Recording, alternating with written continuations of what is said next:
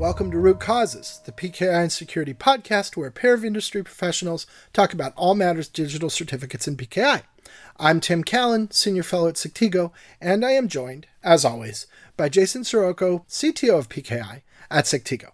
How you doing today, Jay? Doing great, Tim. Thanks for having me. We talk a lot about MFA and how you know MFA obviously is a big part of, of identification schemes in general, so it comes up a lot, and PKI matters and MFA matters intermingle a lot, and oftentimes we we sort of reference in passing the concept of fundamentally insecure or untrustworthy MFA schemes that are used and that are in you know in in common use and we, we don't necessarily explain them what's insecure, what's untrustworthy. And so we thought that that would be a, a useful thing to do for the audience. And I think today we were going to start with SMS based one time password. That's right, Tim. Thanks. Yeah, this is really the kickoff to what will probably be a series of. Uh, you know, deep dives, deep enough that it, it's going to you know take place within a single podcast. But we're going to take a look at each form of MFA and and really talk about what's good about it, maybe a little bit a little bit of the history about it, and then why it's there pro- probably are problems with it because no form of MFA is perfect. And uh, you know, Tim, th- this one that we're talking about today, which is phone-based SMS, uh, the the elephant in the room when you talk about it, and finally, finally, this elephant showed up, and it needed to, was the fact that it sucks. okay. And it it's it's a broad term. Maybe we can clarify that a little. And I hate to be that blunt about it, Tim, but, Right. but he- here's the reason why I've got such a a bad itch over over that form of MFA. Sure. I remember years ago, and I'm talking now. My goodness, uh, this is, uh, you know, let's let's just say, you know, 2010 and a little later, and the the world was definitely waking up to the fact that just passwords was a bad idea. Right. Uh, you know, the, we, there were still people in the world that that thought to themselves, you know, if I just change my passwords often enough and make them difficult to guess, I'm all good. You know, Right. um, username passwords are fine. And, and then I was going all over the world showing people, uh, you know, a demonstration of uh, attacking, uh, you know, key logging and, and Yeah. be, being able to harvest credentials in that way, showing people that pass the hash attack, right, and showing them that MFA of some type was important. And I Right. think, uh, just like me, uh, other people were waking up to that. And so uh, one of the simplest things was, hey, I've got this phone in my wa- in my pocket, and text messages are just so darn easy. Yeah. Why don't I issue a Sure. one-time Text me password? a six-digit code Yeah. that's unique to this one usage. It's gonna, you know, take nearly a million guesses to get that six-digit code. That's plenty secure. Well, the right? fact was, it was a different factor in, the Yeah. sense that the, the one-time passcode was coming via something else. Now, we were definitely living in a world where we had RSA tokens, hard tokens, right? So it's not like that idea was new when SMS tokens were out there. It's just that SMS was so easy. Yeah. It, it was a it was a replacement in a way, I, or I already own the phone. I knew that I had the phone with me.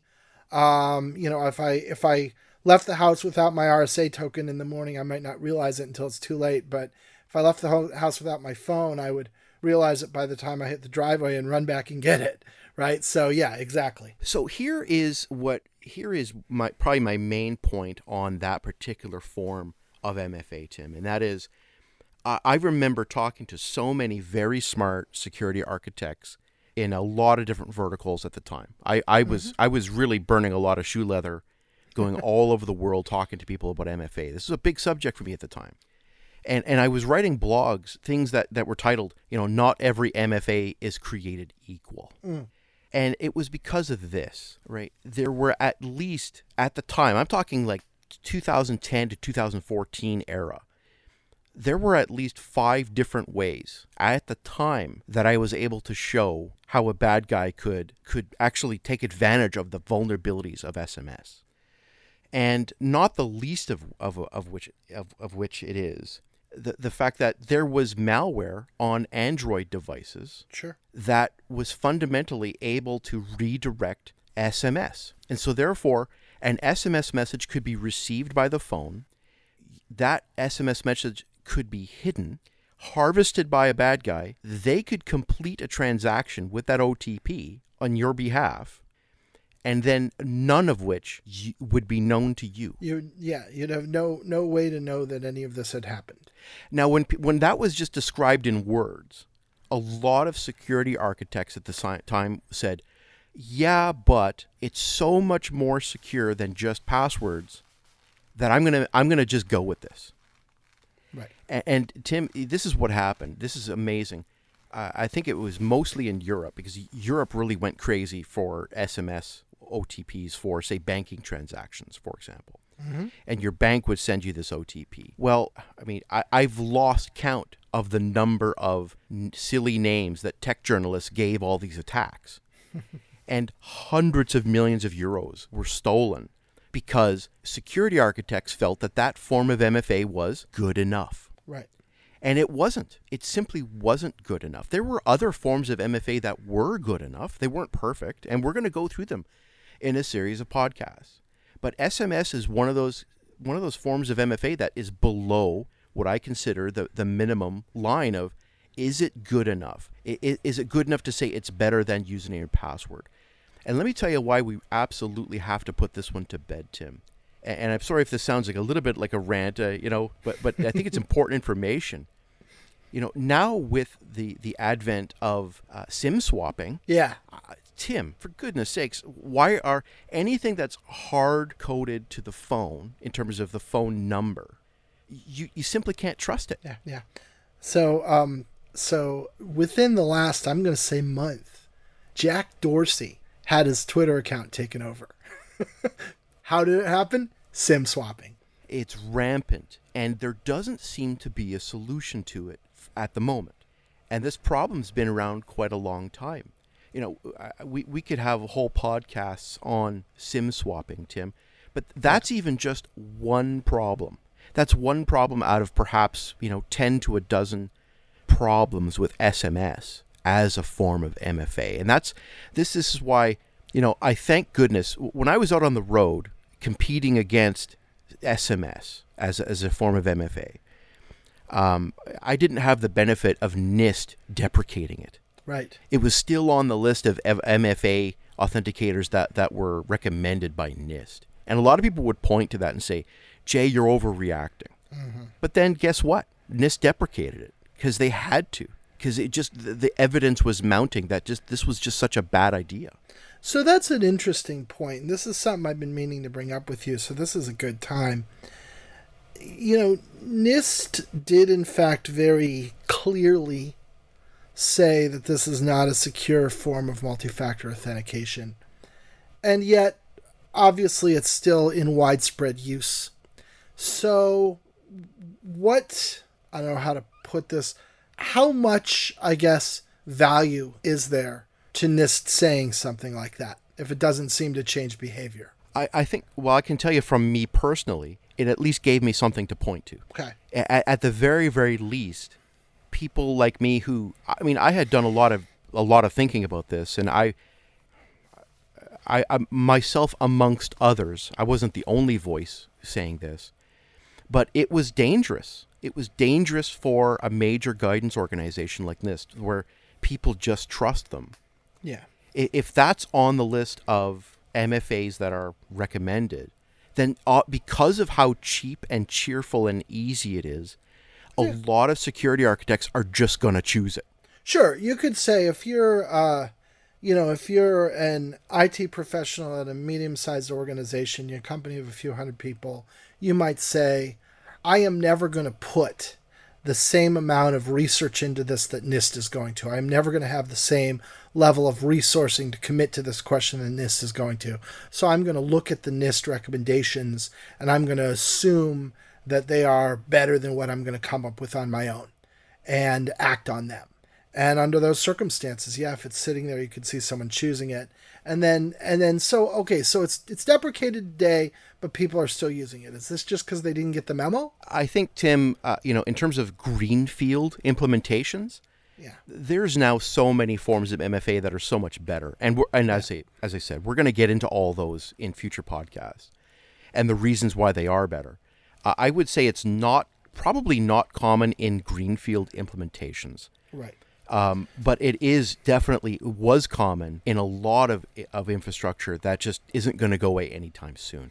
What about vendors? What if you are a vendor and you want to offer this as an option for your your end customers? You want to give them MFA options. Should you know if your customers are asking you for SMS based MFA as an option, should you just say no? I think you should say no because of the fact that there are now alternatives. Yeah. That are, you know, if if if what you're trying to protect isn't money, if what you're trying to protect isn't extremely important, and it's a, a low risk because it's low value, and you need a, a very low cost authenticator or an easy authenticator, those authenticators exist. And, Yeah. and again, we're going to get into what those are Right. what are the you know i just need something mfa type type of authenticators Th- those And- exist And this is a real world security decision, and this is something that we have to acknowledge, right? Which is that not every system in the world is going to be hardened or be deserved to be hardened against everything. If I if I'm a if I'm a small business and the stakes are very low, I might say, look, if if Cozy Bear wants to come attack me, Cozy Bear's going to win, right? Because I'm just not as good as Cozy Bear, but I'm not worth Cozy Bear's time, right? And and so you you set your standards for what you need to protect against based on something that's your realistic uh, uh, uh, potential uh, problems, right? And I can see that. And under those circumstances, to your point, you might say, you know what, implementing this real rigorous, difficult, expensive MFA process that's hard on my my my my users. I don't deserve that. Okay, fine. Uh, but you're saying that there's better ways to do it that aren't really more expensive or more difficult or more onerous than SMS based authentication, and yet they're um, definitely more secure. Exactly tim for example if you are protecting banking transactions this is this is the biggest bugbear i have with sms it was a lot of european banks that chose sms just because hey they have a lot of banking customers and they needed to do something because username and passwords are being harvested left and right Right. So therefore, well, let's just go to the next easiest, cheapest thing, It's, and that was SMS. it's more, right? It's it's more than it was. Sure. And, and guess what? they got hosed, Tim. yeah. Yeah. It, it they did not jump high enough, and now that was back then. That was back then when perhaps there weren't a lot of options for them. Uh, maybe that was the excuse, but there's that that excuse no longer exists. Right. And the other thing I think to be cautious of is to your point about them not all being made equal. I think there's a a, a risk that in somebody's mind or on somebody's checklist, there's now a check mark in that box and therefore it's considered to be handled as as opposed to uh, uh, warranting more attention and scrutiny to decide if it's really handled.